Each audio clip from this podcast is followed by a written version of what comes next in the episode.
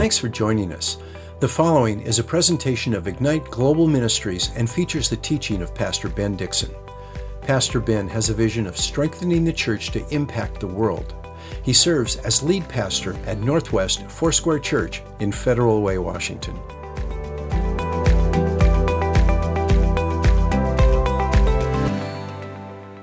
Lord, we just thank you for your word and the study of your word. We pray that you would just continue to change our hearts, our lives, as you teach us what you've said, what you've done, and what the scriptures mean. Today, as we look at Acts chapter 2, we pray that you would change us, that you would challenge us, and Lord, that you would fill us with the excitement and hope, Lord, as we look at what you've done through your word. We pray this in your mighty name. Amen. All right, family, let's begin at verse 1 of chapter 2. And the scripture says, When the day of Pentecost had come, they were all together in one place. Now, as we talk about the day of Pentecost, what we're talking about is the gift and the promise of the Holy Spirit. God has given us a helper.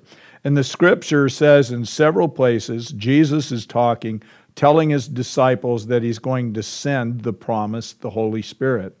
It's a proof that he indeed is the Messiah. So, Luke chapter 24, verse 49, Jesus says, I'm sending forth the promise of my Father upon you, but you are to stay in the city until you are clothed with power from on high. John chapter 14, verse 16, Jesus says, I will ask the Father, and he will give you another helper that he may be with you forever. That is the Spirit of truth. The Word says he never leaves us, never forsakes us. John chapter 14, verse 26, Jesus says, The Helper, the Holy Spirit, whom the Father will send in my name, will teach you all things and bring to remembrance all that I've said. Oh, we so depend upon that. And then in Acts chapter 1, as Pastor has taught us yesterday, in verse 4, the command. Jesus says to his disciples, Do not leave Jerusalem, but wait for the what the Father has promised, which you have heard from me. Wait for the Holy Spirit. And then Acts chapter 1 8, we live by this.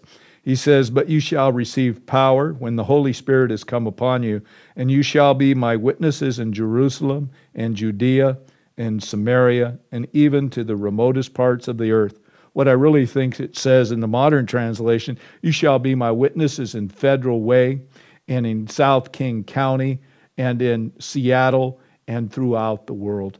We are the witnesses of the Lord through the power of the Holy Spirit. And so, in essence, the command is wait until you receive power. And the day of Pentecost is come.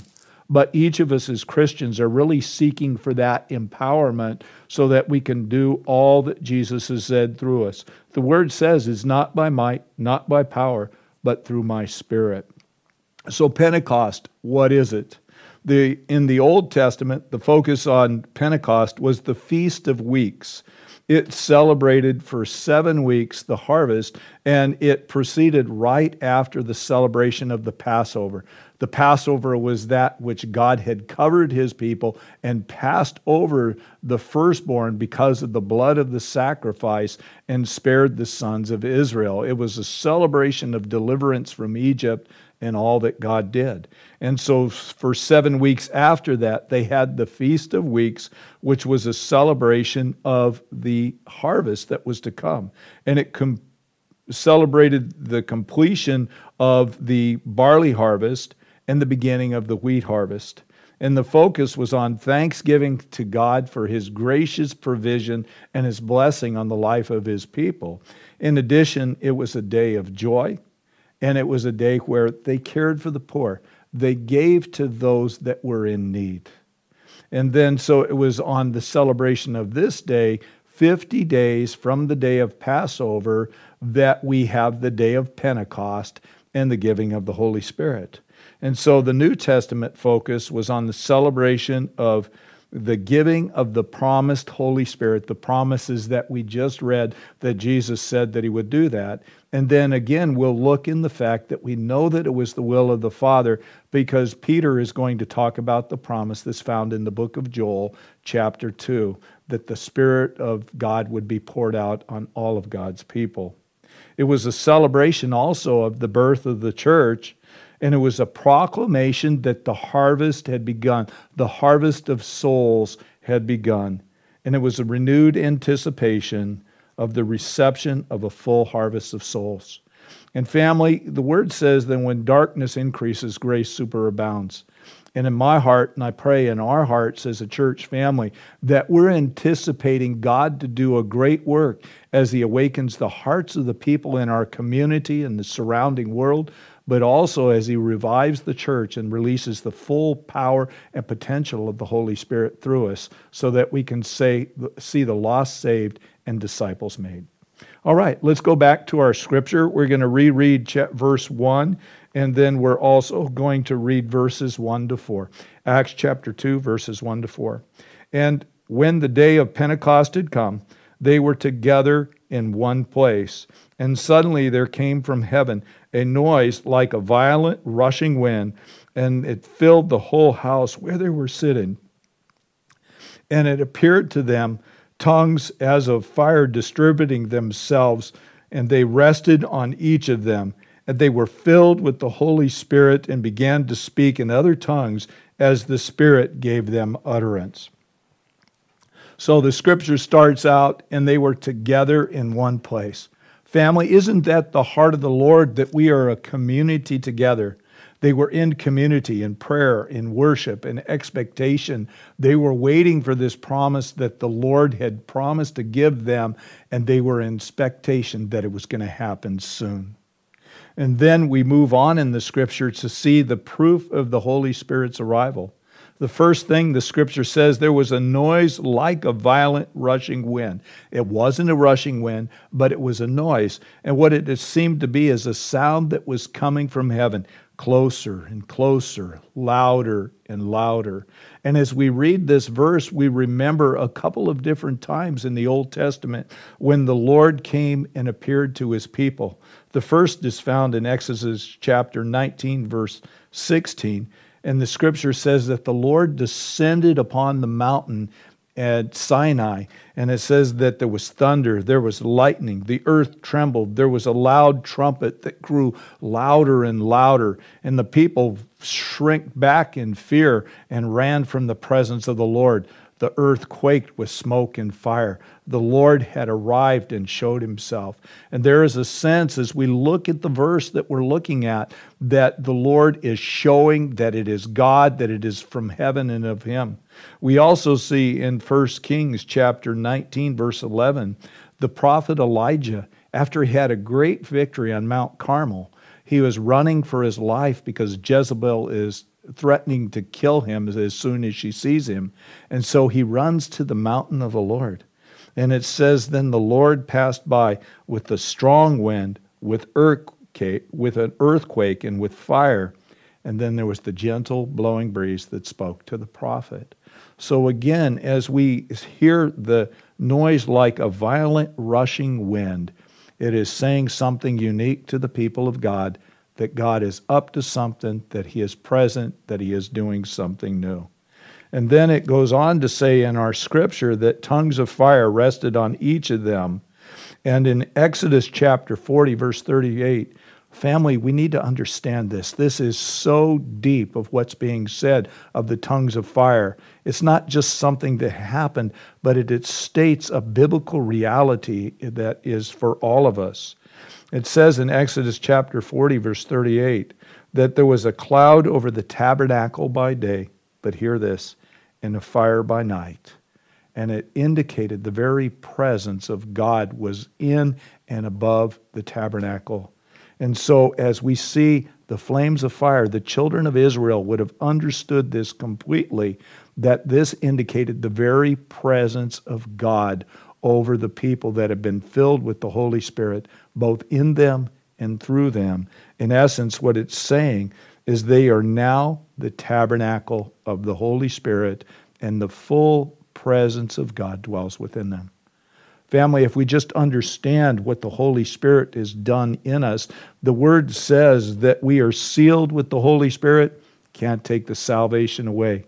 That we are filled with the Holy Spirit, it's an ongoing process. There's an overflow of the Spirit of our life as we seek it. It says that we are baptized by the Holy Spirit, completely immersed every corner of our life with the presence of the Holy Spirit.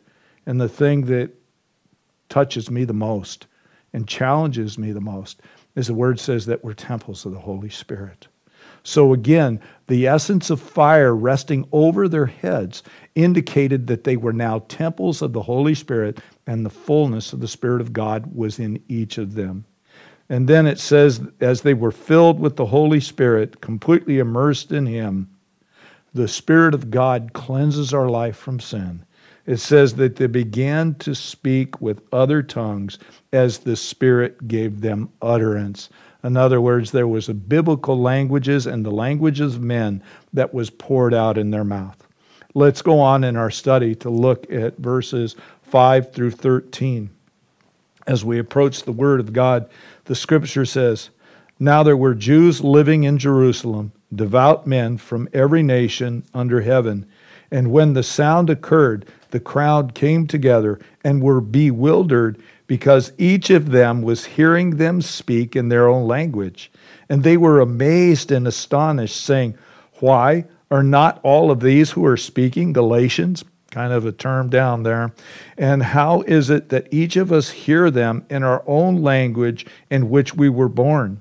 Parthians and Medes, Elamites, and the residents of Mesopotamia, Judea, Cappadocia, Pontus, Asia, Phrygia, and Pamphylia, Egypt, and the districts of Liberia around Syria, and the visitors of Rome, both Jews and proselytes, Cretians and Arabs, we're hearing them in our own tongues speaking the mighty deeds of God, and they were continually amazed at the and greatly perplexed, saying to one another, what does this mean? But others were mocking, saying, They're filled with sweet wine. All right, as we move on, the crowd's response to the reception of the Holy Spirit, our response to Pentecost, that was a diverse crowd. I want you to notice this that it is not just a small sect in Judea, and it's not just a sect of Jews that were living in Jerusalem that noticed this, but the witness is diverse and it is scattered throughout the world as they had come together to worship God. It was one of the three mandatory feasts that the children of Israel would have to attend. So there was people from all different cultures, all different nations witnessing this. One, that would impact them and they would take that back to their own nation. But two, in my heart, it is a confirmation that the word of God is true because it is a, it's not a small group of people that has witnessed this, but it is people from around the world that has witnessed this and are perplexed by this. The text goes on to talk about the amazement of the crowd. In essence, what's the scripture say? They were shocked. And when they heard the sound, then heard them speaking the mighty deeds of God, they were shocked when not only did they hear a language in their own native tongue, but just at the thing that had happened, the noise from heaven, and they knew that God was doing something. And notice as they heard the language, that the language was declaring the mighty deeds of God. It's like Mary's Magnificat, where she is just giving praise to God for what God is doing in and through her and to his people. It's a thing of worship and praise to God. And notice that as tongues are being spoken, it is a language that is Godward. The Spirit is interceding for us and praising and worshiping God and declaring His mighty deeds. And prophecy, which Pastor Ben has been teaching us much about, is God speaking to man. So tongues is Godward and prophecy is man directed. The confusion of the crowd. They heard clearly what was being said in their native language, and then they realized get this, these are Galatians that are speaking. The reason they use this term is one, the people of Galatia, the people of Nazareth and the surrounding communities were known to be a working people. They were a people that were building the Roman cities and that. So they were a labor force. They were blue collar. They were not highly educated people, so they would not know different languages. But also, the people from Galatia were also known that they had a unique dialect. We see this that as Jesus was arrested and Peter is watching the trial, they say, Well, aren't you a Galatian too? You speak like that. You're from um, that. So there was a distinct misuse of language in that. So the people are perplexed that they are hearing in clarity, in perfect form, the language that they were born in. It is a miraculous work that God has done through his disciples. And they then were seeking to understand what does this mean? But others were mocking and thought that they were intoxicated. And Peter's going to respond to that in a moment. But I want you to notice something the two responses that are given. First, some understood that God was doing something and they wanted to understand it. God, what are you doing? This is from you. Other people did not want to know. They wanted to reject what God is doing because they did not want to understand what He was doing and thus be accountable. There's hungry hearts and there's hearts that want nothing to do with the things of God. That's the two responses that we see. Let's go on in our scripture reading and look at verses 14 through 21. We're going to look at Peter's explanation of the event. Verse 14. But Peter, taking his stand with the eleven, raising his voice, declared to them, Notice something. Peter, after being baptized in the Holy Spirit, the one that had denied Jesus three times, the one that said that he had not worthy to be a disciple anymore, all of a sudden there is a new boldness. There is a transformation in who he is and a, a boldness in ministry that's come through his life. So Peter raised his voice and declared to them, Men of Judea, and all of you who live in Jerusalem, let it be known to you and give heed to my words. For these men are not drunk as you suppose, but it is only the third hour of the day. Family, that means nine o'clock in the morning. And as it's nine o'clock in the morning, it's the time for the morning sacrifice. And so at the time of the morning sacrifice, the people would be moving forward to worship God. And so there would be a large crowd that would witness this as they were proceeding to the temple. The scripture goes on to say, But this was spoken through the prophet Joel. And it shall be in the last days, God says, that I will pour forth my spirit on all mankind. Your sons and your daughters shall prophesy, and your young men shall see vision, and your old men shall dream dreams. Even on my bond slaves, both men and women, in, I will in those days pour forth my spirit, and they shall prophesy. And it will be granted wonders in the sky above, and signs on the earth below below blood and fire, vapor and smoke. The sun will be turned to, into darkness and the moon into blood before the great and the glorious day the Lord shall come. And it shall be that everyone who calls on the name of the Lord will be saved. So we have two movements from the book of Joel that Peter is quoting. One, the promise of the gift of the Holy Spirit, and then, two, he's going to go on in what Joel said and just talk about this Lord that has saved us, that will come back and will draw us to himself. So, as Peter explains the event, first, Peter states clearly these men are not drunk. It's only the third hour of the day.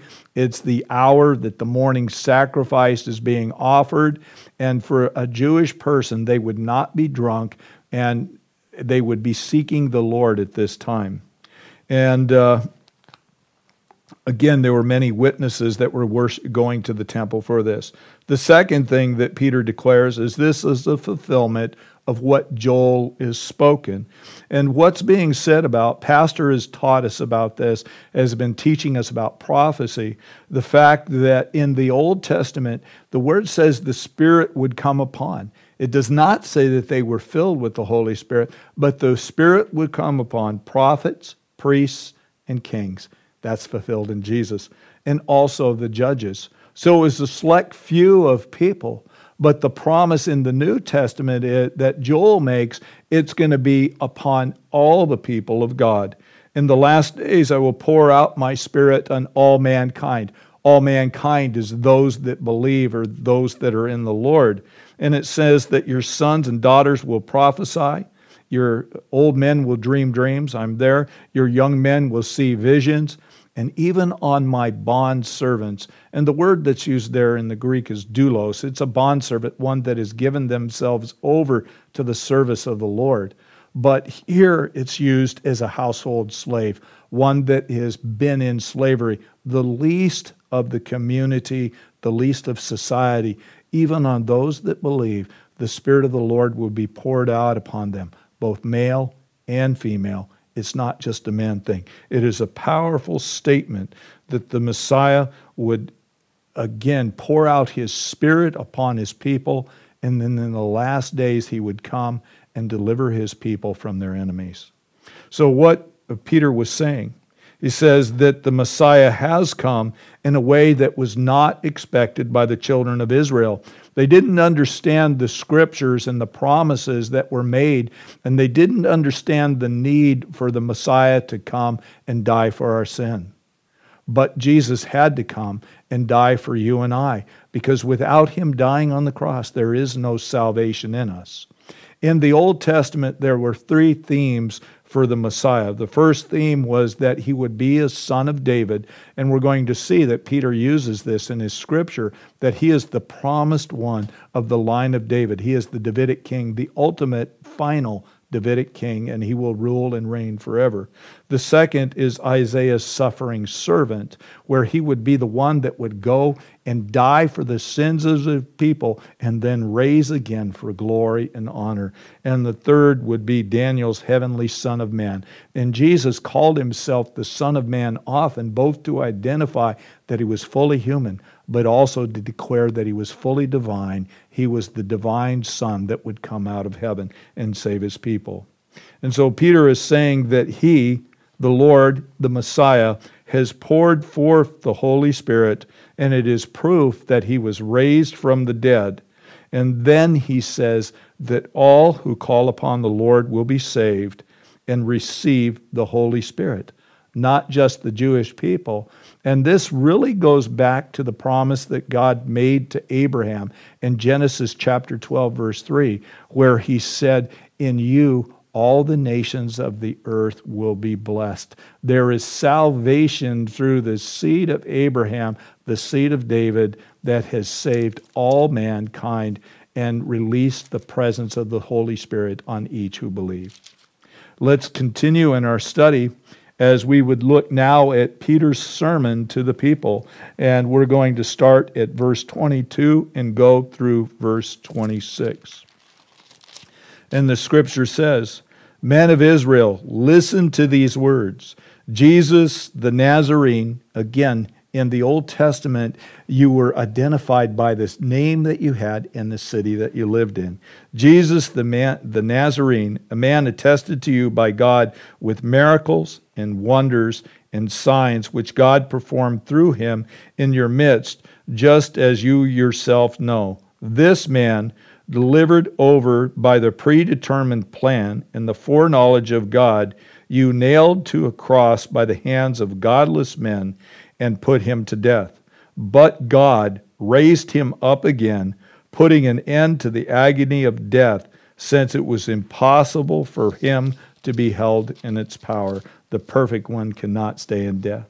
For David says of him, I saw the Lord always in my presence, for he is at my right hand, so that I will not be shaken.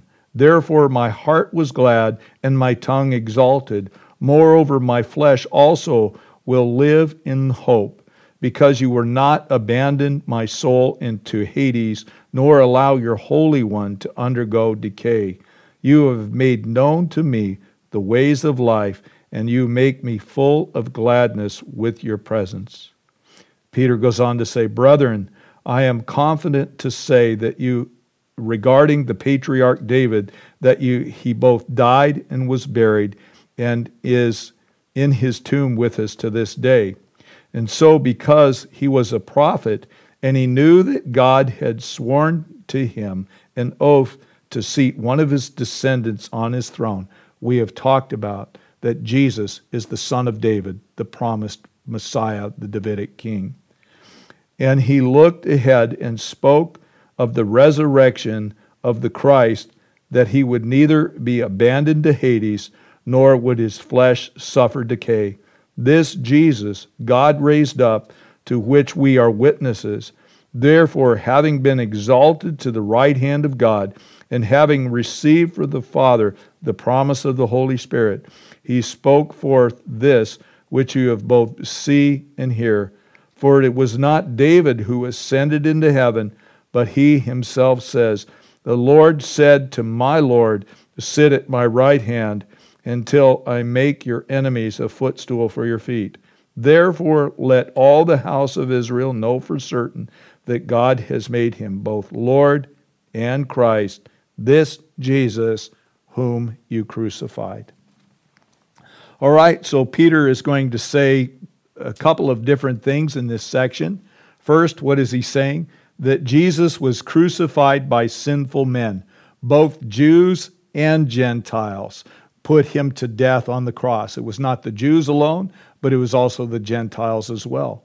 But again, you need to understand that Jesus was the one to bear the sins of the world, of both the promised people, the Jews, that were going to bring the Messiah, but also for every person that lives on this earth.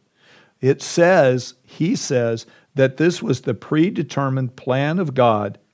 And the scripture says that Jesus was pierced through for our transgressions.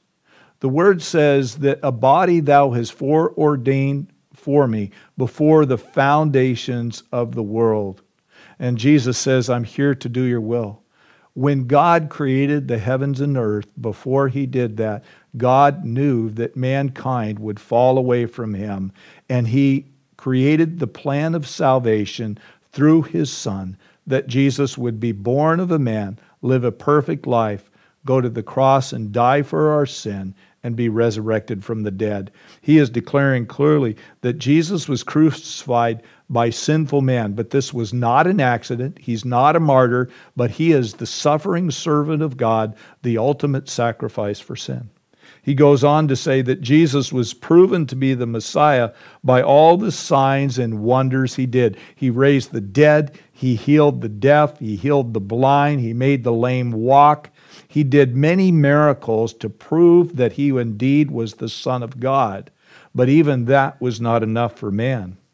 And then Jesus, he goes on to say, Peter says, that Jesus was declared to be the Messiah by his resurrection. The significance here, he says that it was impossible for death to hold him. He was the pure Son of God without sin, and death had no control over him. He is God Himself that is Lord over death. His death and was resurrection was prophesied by David. In other words, it is scriptural. The scripture foretold that Jesus would die for our sin and raise again from the dead. And Peter is pointing to that fact, but also declaring that the Son of God, the perfect Son of God, could not be held by death. Jesus is not in the tomb today. And I've heard people say it. That's a lie. He is the resurrected Lord that sits at the right hand of God the Father, and he will come to judge the wicked and the dead and to take us to himself. The Jewish thought and behind this is why Peter is declaring this that he is the resurrected one, is that they thought the one who died on the cross was a criminal and thus could not be the Messiah. Remember, they were looking for a political ruler, but Jesus was establishing his kingdom and he was dying for the sins of mankind. So, Jesus, the descendant of David, was resurrected from the dead, proving by Scripture and by his very resurrection that he indeed is the Messiah. Jesus was also declared to be the Messiah by his exaltation. He is the ascended one that sits at the right hand of God the Father. And the word says that there is one mediator between God and man, and that's the man, Christ Jesus. He pleads our case before the Father. He is the ascended one. And because he is the exalted Son of God, he has asked the Father for the gift of the Holy Spirit, and he himself has poured out the Spirit on all who believe he it is proof. The giving of the holy spirit family is proof that jesus is the resurrected ascended one that is in the presence of the father and he has given us the gift of the holy spirit. It confirms his messiahship. And so then peter goes on with the conviction and he says this jesus whom you crucified He's speaking to the people of God that should have recognized their Messiah, knowing that he had to die for their sins, but they should have rejoiced and expected this and awaited his resurrection. But they treated him as a common criminal and they rejected him. And he goes, This Jesus, whom you crucified, God has made him both Lord and Messiah. In other words, Lord, he is the one that has all authority to rule and to judge and a Messiah, he is the divine one. May the Lord bless the reading of his word. Let's go on in our study. We're going to look at verses 37 through 41 and see the outcome that Peter declares, or the outcome of Peter's sermon on the day of Pentecost. The scripture says in verse 37 Now, when they heard this, they were pierced to the heart and said to Peter and all the rest of the apostles, Brethren, what shall we do? And Peter said to them, Repent, and each of you be baptized in the name of Jesus Christ for the forgiveness of your sins, and you will receive the gift of the Holy Spirit. For the promise is for you and your children and all who are far off, as many as the Lord will call to himself. So, the baptism of the Holy Spirit, the gift of the Holy Spirit family, clearly in Scripture, was not just for the first century believers, but it is for all Christians and it is for today. The text goes on and says, And with many other words, he solemnly testified and kept on exhorting them, saying, Be saved from this perverse generation. Doesn't that sound familiar today? God save us from this perverse generation. And he concludes with this and says, So then, those who had received his word were baptized, and that day there were added about 3,000 souls. Oh man, that's good. So, the outcome then of Peter's sermon, because again, it was empowered by the Spirit of God, he spoke by the Spirit of God. The authority of God himself spoke these words to his people and brought conviction to them. Remember, encounter always brings conviction and confession. So, the conviction of the Holy Spirit, then, the result was they were pierced to the heart. The word actually says they were stabbed to the heart. And what it is, it is a deep, troubling conviction that they can't get away from this won't leave me. It's true. It haunts me. And out of this, their hearts cry out and they question the apostles because they have the word of truth. They're the ones that received the Holy Spirit that walked with Jesus. They say, What must we do? Is there any way to escape God's wrath for doing the things that we did? We're guilty before the Lord. And isn't that what God does with us in conviction? It just bring it to that point and say, I'm the man, I'm guilty before you. And as we admit our guilt, then we open up the door for the mercy, the grace, and the cleansing of God. Family, if there's a barrier, let's break that barrier down and allow the Spirit to convict us and to heal us from those things. And so Peter brings the answer. And the answer, the first thing he says, repent of your sins. And the word repent, the biblical word for repent, is change direction. We're walking away from God, and it is to turn our hearts and our lives around and to chase after the Lord, come back to the Lord. It's the story of the prodigal son, walked away from his father and then said, I must go back to my father's house. And there was the repentance Father, forgive me. I'm no longer worthy to be called your son. He's calling the people to repent and to turn themselves to God, not just to religion, but to seek the one that died on the cross for them the second thing that he says to be baptized. And baptism is not just simply uh, an act, but baptism is a declaration of that which we have had happen in our lives. It's found in Romans chapter 6. And it really says that we were buried with Christ through baptism. In other words, we died to the power and control of sin and the shame of sin in Jesus Christ. Baptism declares that. It also declares the fact that we are followers of Jesus, that we love him and believe in him. And may I just say that we're going to have a water baptism again in a couple weeks on Wednesday the 18th about 8:30 in the evening. Family, if you've not been baptized in water or not understood it, be baptized in water.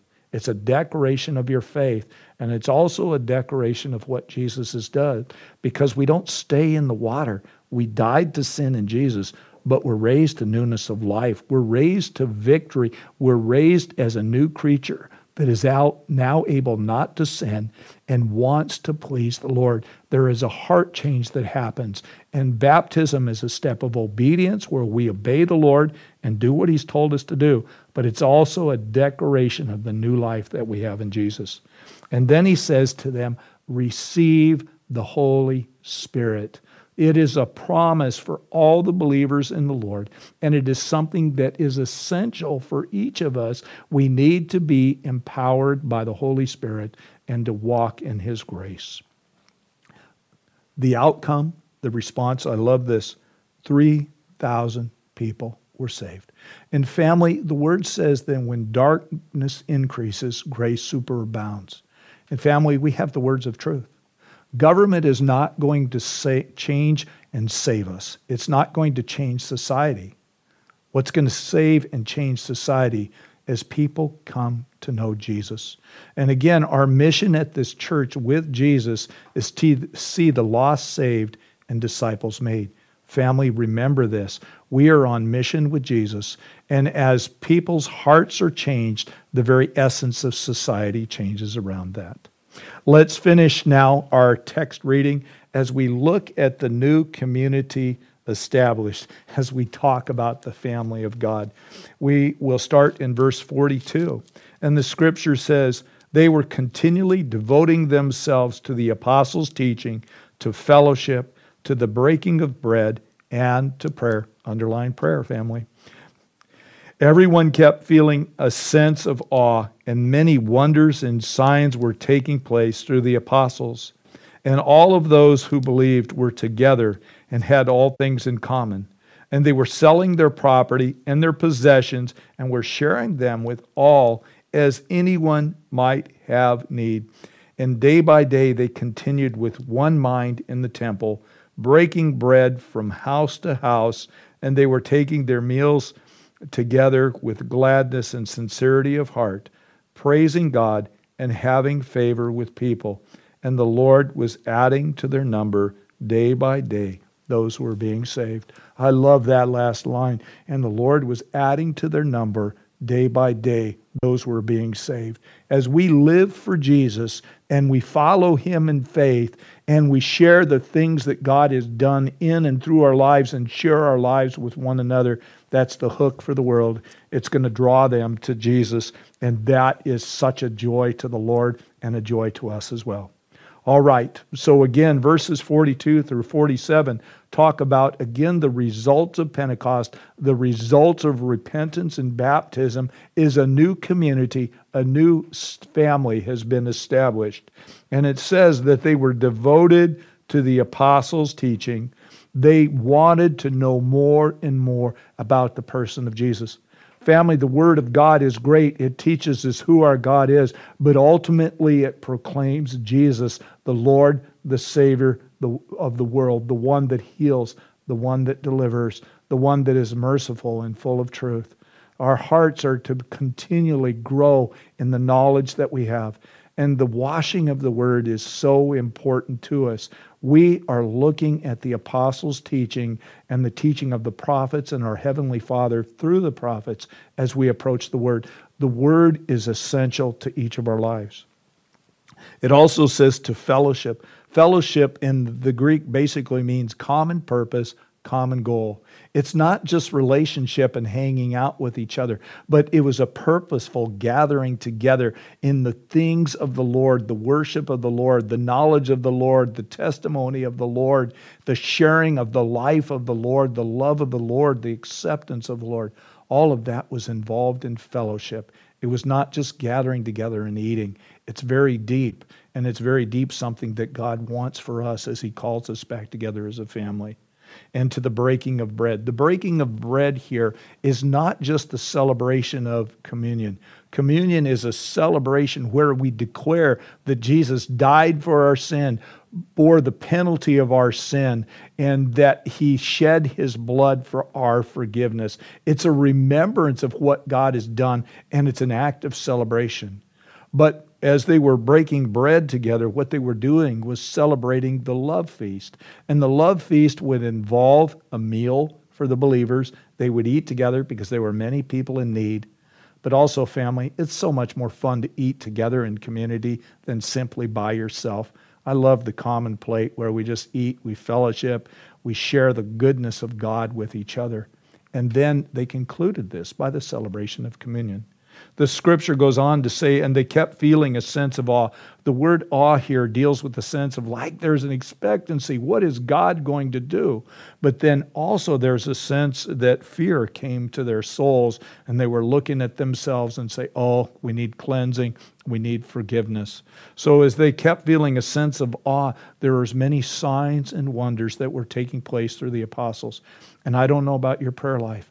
But that's one of the things that I'm praying that God would bring that back to us and release signs and wonders, not just for us as a people as He heals our bodies and provides for our needs, but He would demonstrate His glory to the world around that they may know that He is the Son of God, the Savior of the world. And it says the believers were together. The believers were together.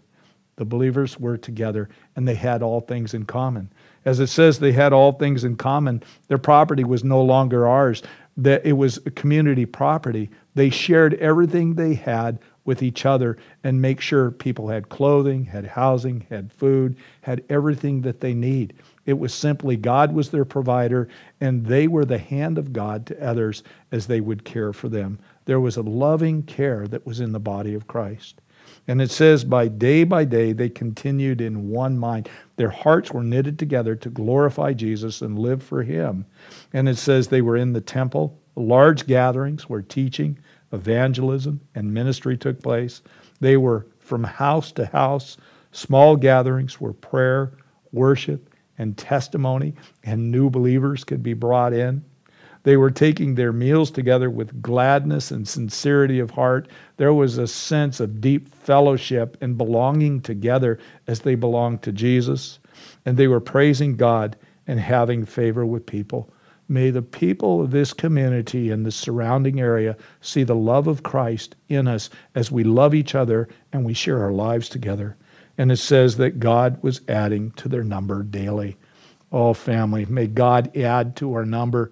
I don't care what the predictions of COVID are. Our God is greater in these. And my prayer is, Lord, not only sustain us as a family, but bring new family members into us. Isn't it wonderful when babies are born? We want to see spiritual babies born. All right, our application. It's important to note from our study that without the Holy Spirit, no one can come to Jesus. He is the one that convicts of sin. He is the one that convicts the gospel is true. He is the one that turns the hearts of men, women, and children. He draws people to Jesus. We need to be a spirit filled people and depend on the baptism of the Spirit as we minister to other people. So needed. All right, questions the text is asked of me, and I pray that the text is asking questions of you as well. The first questions Have I received the baptism of the Holy Spirit? And do I remain full of the Holy Spirit? The word says, be being filled of the Holy Spirit. We need a continual baptism, a continual infilling. And remember, family, the Lord said, Wait till you receive power, and then you shall be my witnesses. And I know that the baptism of the Holy Spirit is empowerment for ministry, but I also think, family, it's empowerment for living the Christian life. The second question the text is asked of me Am I seeking to know more about my God? Am I growing in his likeness? Or am I satisfied where I'm at? Have I said I've known enough, I've read the Bible enough, I go to church enough, or am I really seeking to grow deeper and deeper with Jesus? Pastor Ben is encouraging us to read the scriptures continually, to have an ongoing devotional life where we journal, where we pray, where we worship. And I don't know about you, family, but I long for that time. And that time is revealing more and more about my Savior. We are to be a people of His presence and to press into Him and to know more about Him. This God is infinite. And as He is infinite, He will continue to reveal new things to each of us and to change our hearts to where we're like Him. The third question the text is asked of me is Have I allowed myself to be joined to the family of God completely? Or do I hold myself back from God's people and from community life? As a child, my family was something to escape. And I didn't want to be with them. I found if I worked, I could be away from them. And as I turned 18, I left the house and never returned to the house. But I found that as I became a Christian, that God had a new plan, that loners aren't allowed in the kingdom of God. You can't just be you and Jesus, but you need the community of Christ. And in that aspect, He has given me a love for the family of God. The term family is something that I use not to just as a novelty, but it is something that I use because of my gratitude for the people that God has brought in my life mothers and fathers, brothers and sisters, and children to me. God has provided through that. And He's calling us back to be a part of His community. Family, let's hear the voice of the Lord. Let's join ourselves together. Be uncomfortable for Jesus, but know that He has given you a spiritual family that loves you deeply. The fourth question Do I have a heart to see the lost saved? 3,000 people in one day. We look at this so difficultly, but as the power of the Holy Spirit is released, God draws people supernaturally to Himself. Oh, that's my prayer for us, not just 3,000, but multiply it by 10, that we may see the work of God. There is something that the Spirit of God is doing anew that just not living Christianity, doing ministry, but seeking for people to come to know Jesus. That's the very heart of our Lord. And may that heart become that of us. Has our heart grown cold? Have we grown callous and judgmental to the people of the world? Or do we realize the depth that we have been saved from and want to offer that same salvation to others? May the Lord renew a heart for the lost and may open our eyes to see that the fields are white for harvest. The final question that the text asked of me is What have I had to give up to follow Jesus? My heart was just overcome as I look at the community of Christ, but realizing these people, as they were living in the community of Christ, they were dependent. They had lost family, jobs, relationship, everything, and they have claimed allegiance to the Lord and continued to follow him despite the lost. And it is such an easy thing for us in our society to accept Jesus. Maybe there's a little rejection for family or workmates or friends, but it has not been at the cost of the first century disciples. And it asks me the question Am I willing to give up everything to be a follower of Jesus? And family, I don't know about you, but for me, I've made the decision that He is my Lord, my Savior. He has been proven to be the Son of God by the miracles He did. He has been proven to be the Son of God by the very word that He would die for our sin and rise again from the dead. He has been proven to me to be the Son of God by His very ascension into heaven and giving us the gifts of the Holy Spirit. And He has proven to be the Son of God by the love that He has given me and the family that He has given me. May we sacrifice all that we are to serve the one that loved us, that has promised eternity to us, and is coming back for us. Family, I pray that the Lord would bless your day. I pray that you with us would continue to grow in your knowledge of the Word as we study the Bible together. God bless.